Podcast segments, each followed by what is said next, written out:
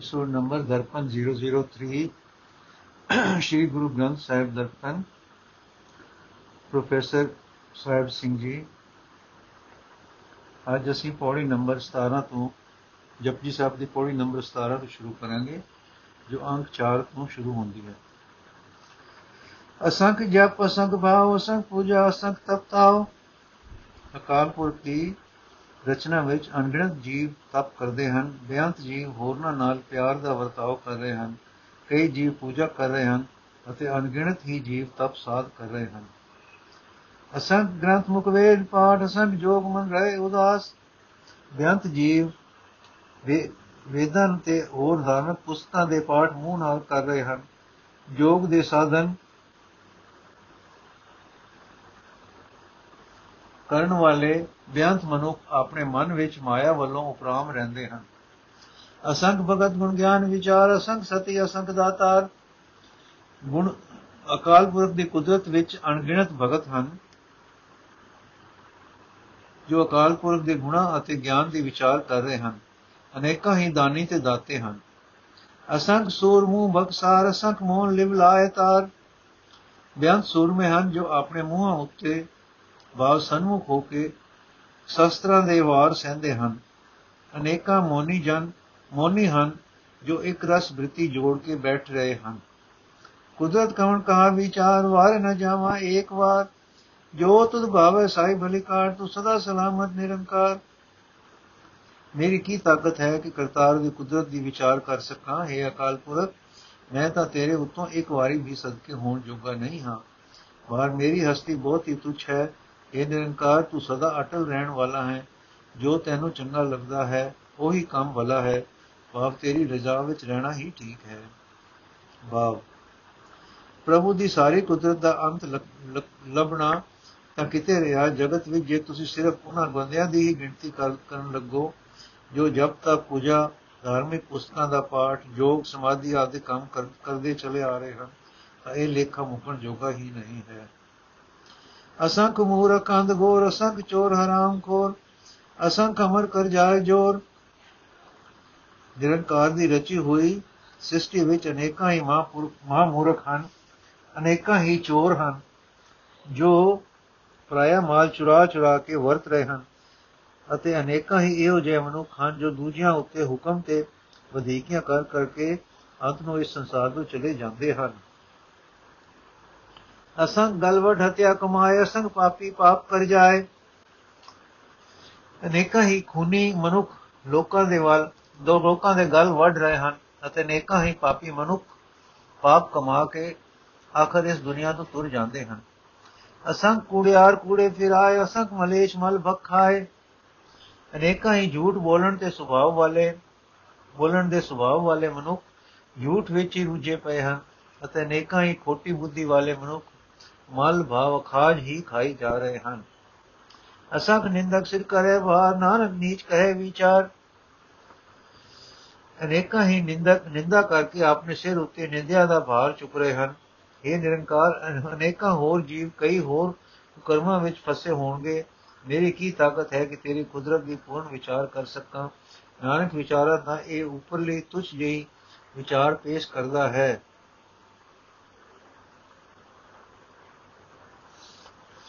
ਵਾਰੇ ਨ ਜਾਵਾ ਇੱਕ ਵਾਰ, ਜੋ ਤੁਧ ਭਾਵੇ ਸਾਈ ਭਲੀ ਕਾਰ ਤੂੰ ਸਦਾ ਸਲਾਮਤ, ਨਿਰੰਕਾਰ।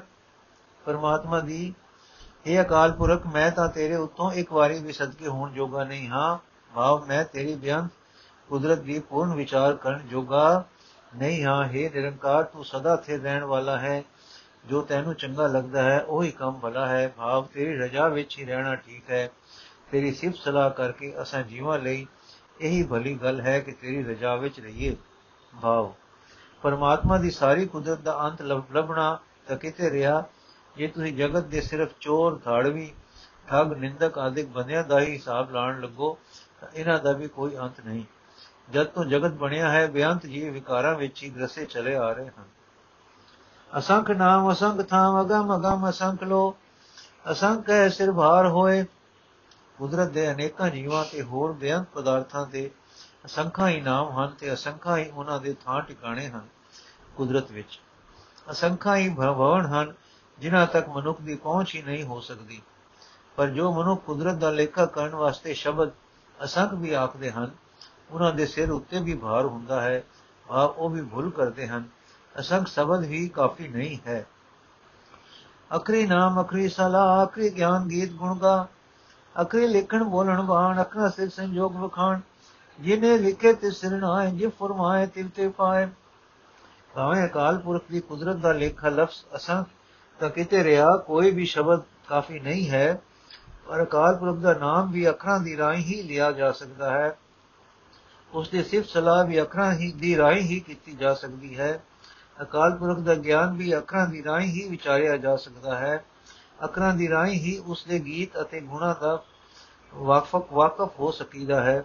ਬੋਲੀ ਦਾ ਲਿਖਣਾ ਤੇ ਬੋਣਾ ਵੀ ਅੱਖਰਾਂ ਦੀ ਰਾਹੀਂ ਹੀ ਦੱਸਿਆ ਜਾ ਸਕਦਾ ਹੈ। ਇਸ ਕਰਕੇ ਸ਼ਬਦ ਅਸੰਖ ਵਰਤਿਆ ਗਿਆ ਹੈ। ਉਨ ਜਿਸ ਅਕਾਲ ਪੁਰਖ ਨੇ ਜੀਵਾਂ ਦੇ ਸੰਯੋਗ ਦੇ ਇਹ ਅੱਖਰ ਲਿਖੇ ਹਨ, ਉਸ ਦੇ ਸਿਰ ਉੱਤੇ ਕੋਈ ਲੇਖ ਨਹੀਂ ਹੈ। ਹਾਂ ਕੋਈ ਮਨੁੱਖ ਉਸ ਅਕਾਲ ਪੁਰਖ ਦਾ ਲੇਖਾ ਨਹੀਂ ਕਰ ਸਕਦਾ। ਜਿਸ ਜਿਸ ਤਰ੍ਹਾਂ ਉਹ ਅਕਾਲ ਪੁਰਖ ਹੁਕਮ ਕਰਦਾ ਹੈ, ਉਸੇ ਤਰ੍ਹਾਂ ਜੀਵ ਆਪਣੇ ਸੰਯੋਗ ਭੋਗਦੇ ਹਨ। ਜੇਤਾ ਕੀਤਾ ਤੇਤਾ ਨਾ ਵਿਣਾਵੇਂ ਨਾਹੀ ਕੋ ਥਾ। ਇਹ ਸਾਰਾ ਸੰਸਾਰ ਜੋ ਅਕਾਲ ਪੁਰਖ ਨੇ ਬਣਾਇਆ ਹੈ, ਉਹ ਇਸ ਦਾ ਸਰੂਪ ਹੈ। ਇਹ ਵਿਸ ਸੰਸਾਰ ਤੁਮ ਦੇਖਦੇ, ਹਰ ਕਾ ਰੂਪ ਹੈ, ਹਰ ਰੂਪ ਨਜ਼ਰੀ ਆਇਆ। ਕੋਈ ਥਾਂ ਅਕਾਲ ਪੁਰਖ ਦੇ ਸਰੂਪ ਤੋਂ ਖਾਲੀ ਨਹੀਂ ਹੈ। ਬਾਬ ਜਿਹੜੀ ਥਾਂ ਜਾਂ ਪਦਾਰਥ ਵੇਖੀਏ, ਉਹੀ ਅਕਾਲ ਪੁਰਖ ਦਾ ਸਰੂਪ ਦਿਸਦਾ ਹੈ।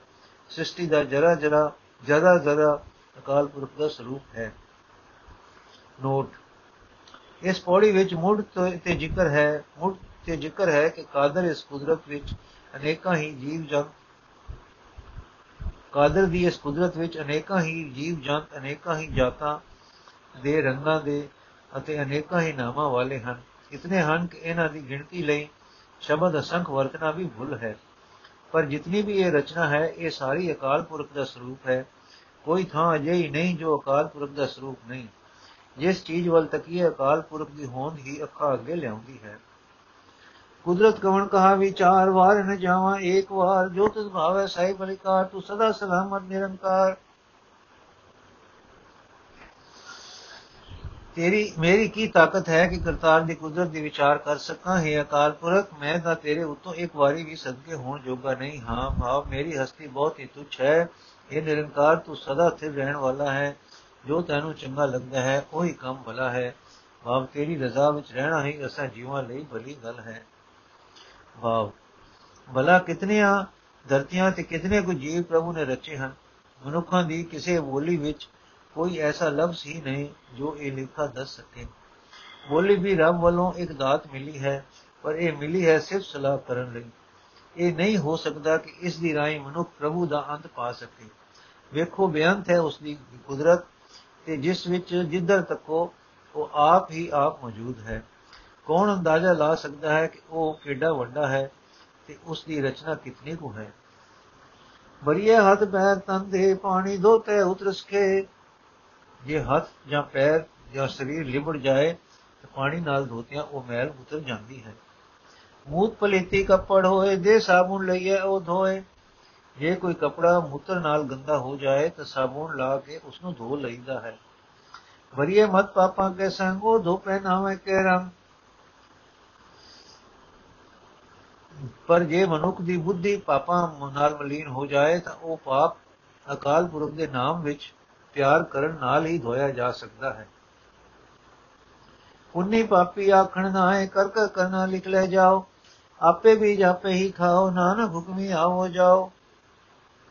ਇਹ ਨਾਨਕ ਪੁੰਨੀ ਜਾਂ ਪਾਪ ਪੁੰਨ ਪੁੰਨੀ ਜਾਂ ਪਾਪ ਮੇਰਾ ਨਾਮ ਹੀ ਨਹੀਂ ਹੈ ਬਾਬ ਮੇਰਾ ਕਹਿਣ ਮਾਤਰ ਨਹੀਂ ਹੈ ਸੱਚਮੁੱਚ ਹੀ ਤੂੰ ਜਿਉ ਜੇ ਕਰਮ ਕਰੇਗਾ ਤਿਉ ਜੇ ਸੰਸਕਾਰ ਆਪਣੇ ਅੰਦਰ ਉਤਾਰ ਕੇ ਉਕਰ ਕੇ ਨਾਲ ਲੈ ਜਾਏਗਾ ਜੋ ਕੁਝ ਤੂੰ ਬੀਜੇਗਾ ਉਸ ਦਾ ਫਲ ਆਪ ਹੀ ਖਾਏਗਾ ਆਪਣੇ ਬੀਜੇ ਅਨੁਸਾਰ ਅਕਾਲ ਪੁਰਖ ਦੇ ਹੁਕਮ ਵਿੱਚ ਜਨਮ ਮਰਨ ਦੀ ਗੇੜ ਵਿੱਚ ਪਿਆ ਰਹੇਗਾ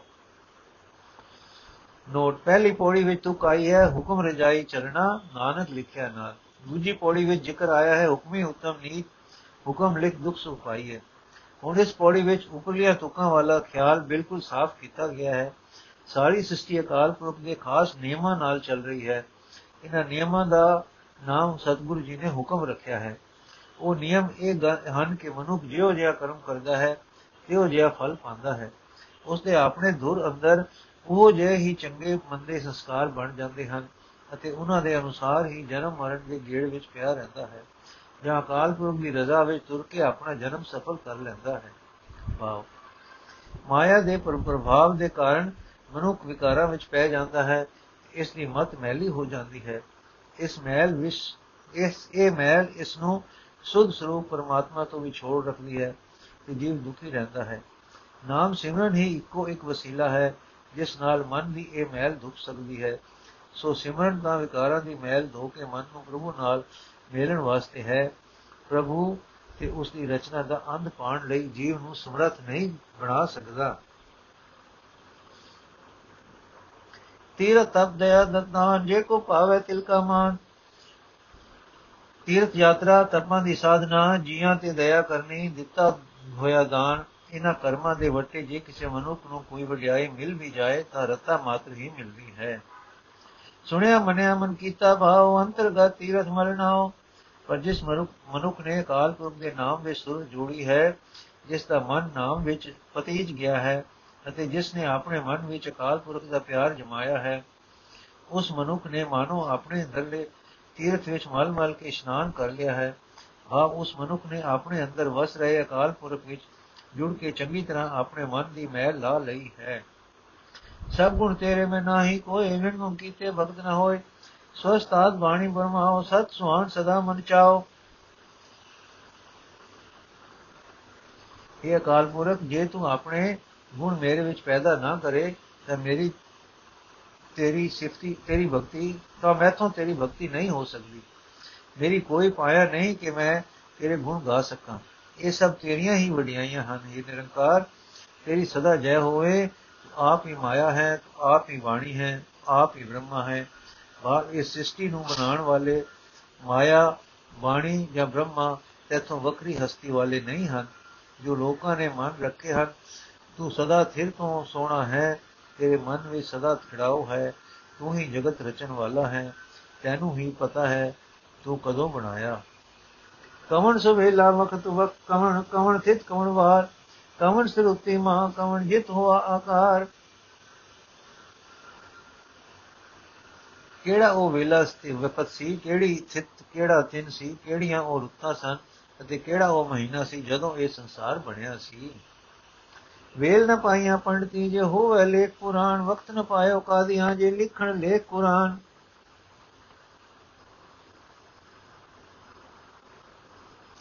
ਕਦੋਂ ਇਹ ਸੰਸਾਰ ਬਣਿਆ, ਉਸ ਸਮੇਂ ਦਾ ਪੰਡਤਾਂ ਨੂੰ ਵੀ ਪਤਾ ਨਾ ਲੱਗਾ, ਤਾਂ ਇਸ ਮਜਬੂਨ ਉੱਤੇ ਵੀ ਇੱਕ ਪੁਰਾਣ ਲਿਖਿਆ ਹੁੰਦਾ।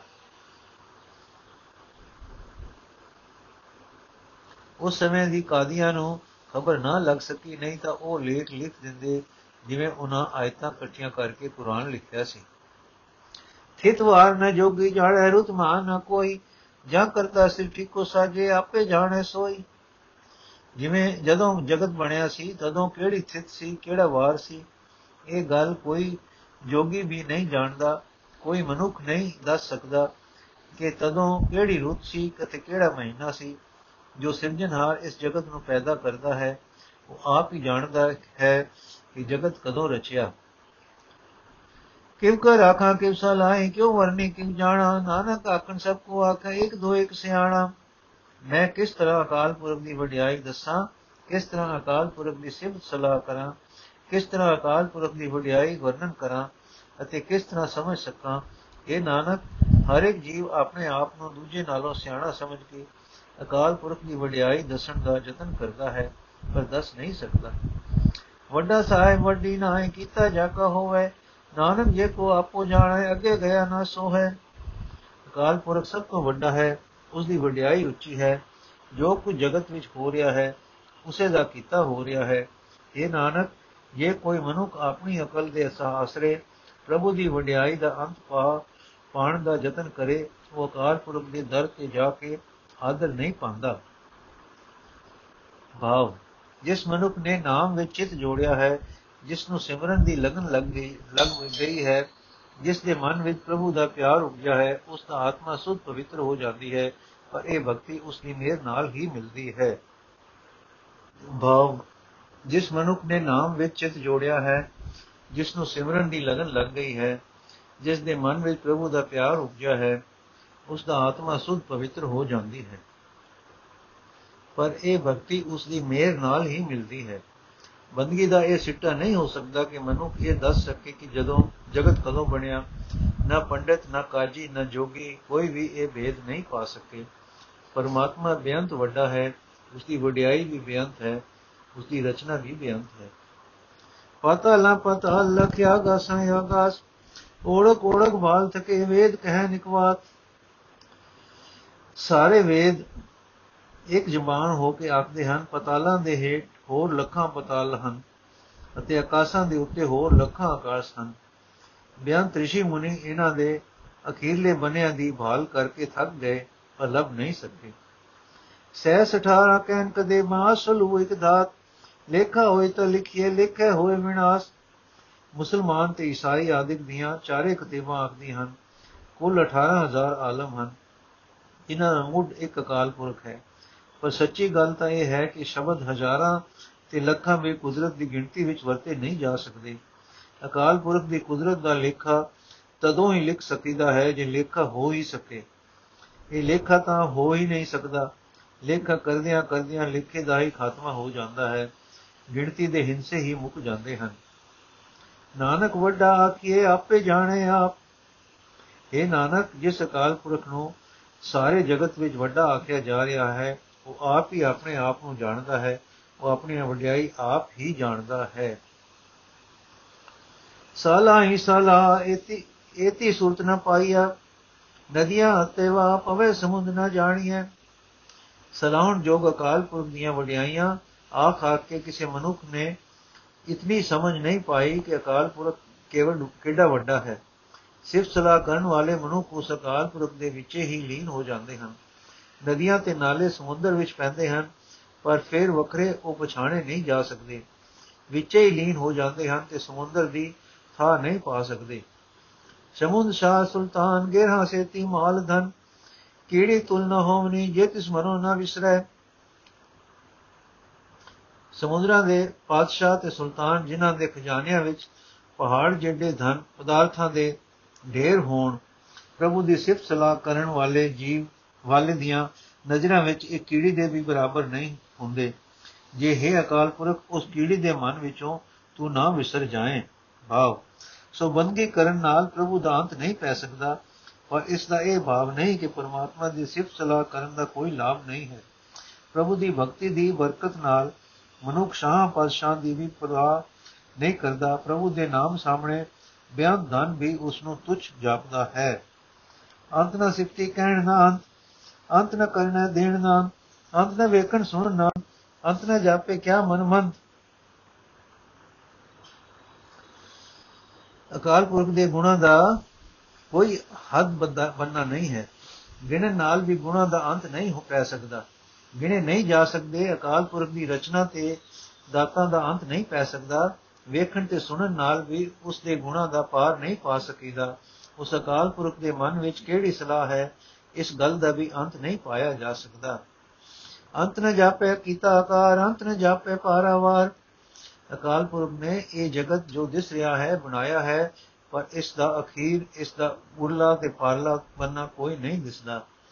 ਅੰਤ ਕਾਰਨ ਕੇ ਤੇ ਮਿਲਾਏ ਤਾਂ ਕਿ ਅੰਤ ਨ ਪਾਏ ਜਾਏ। ਕਈ ਮਨੁੱਖ ਅਕਾਲ ਪੁਰਖ ਦਾ ਹੱਦ ਬੰਨਾ ਲੱਭਣ ਲਈ ਤਰਲੇ ਲਾ ਰਹੇ ਹਨ, ਲੈ ਰਹੇ ਹਨ, ਪਰ ਉਸ ਦੇ ਹੱਦ ਬੰਨੇ ਲੱਭ, ਲੱਭੇ ਨਹੀਂ ਜਾ ਸਕਦੇ। ਇਹ ਅੰਤ ਨ ਜਾਣੇ ਕੋਈ ਬਹੁਤਾ ਕਹੀਏ ਬਹੁਤਾ ਹੋਏ।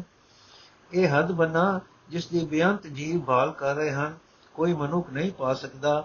ਜਿਉਂ-ਜਿਉਂ ਇਹ ਗੱਲ ਆਖੀ ਜਾਈਏ, ਉਹ ਵੱਡਾ ਹੈ, ਤਿਉਂ-ਤਿਉਂ ਹੋਰ ਵੱਡਾ ਹੋਰ ਵੱਡਾ ਪ੍ਰਤੀਤ ਹੋਣ ਲੱਗ ਪੈਂਦਾ ਹੈ।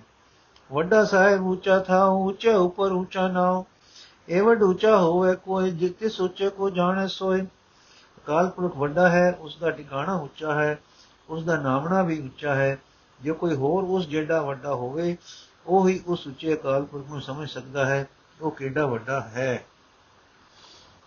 ਜੇਵੜ ਆਪ ਜਾਣੇ ਆਪ ਆਪ ਨਾਨਕ ਨਗਰੀ ਕਰਮੀ ਦਾ ਅਕਾਲ ਪੁਰਖ ਆਪ ਹੀ ਜਾਣਦਾ ਹੈ ਕਿ ਉਹ ਆਪ ਕਿੰਨਾ ਵੱਡਾ ਹੈ। हे ਨਾਨਕ, ਹਰ ਇੱਕ ਦਾਤ ਮੇਰ ਦੀ ਰਸਤ ਨਜ਼ਰ ਕਰਨ ਵਾਲੇ ਅਕਾਲ ਪੁਰਖ ਦੀ ਬਖਸ਼ਿਸ਼ ਨਾਲ ਮਿਲਦੀ ਹੈ। ਭਾਵ, ਪ੍ਰਭੂ ਬੇਅੰਤ ਗੁਣਾ ਦਾ ਮਾਲਕ ਹੈ। ਉਸ ਦੀ ਪੈਦਾ ਕੀਤੀ ਰਚਨਾ ਵੀ ਬੇਅੰਤ ਹੈ। ਜਿਉਂ-ਜਿਉਂ ਉਸ ਦੇ ਗੁਣਾ ਵੱਲ ਧਿਆਨ ਮਾਰੀਏ, ਉਹ ਹੋਰ ਵੱਡਾ ਪ੍ਰਤੀਤ ਹੋਣ ਲੱਗ ਪੈਂਦਾ ਹੈ। ਜਗਤ ਵਿੱਚ ਨਾ ਕੋਈ ਉਸ ਪ੍ਰਭੂ ਜਿਹੜਾ ਵੱਡਾ ਹੈ ਵੱਡਾ ਹੈ ਹੀ ਤੇ ਇਸ ਵਾਸਤੇ ਨਾ ਕੋਈ ਉਹ ਇਹ ਦੱਸ ਸਕਦਾ ਹੈ ਕਿ ਪ੍ਰਭੂ ਕਿੰਨਾ ਵੱਡਾ ਹੈ।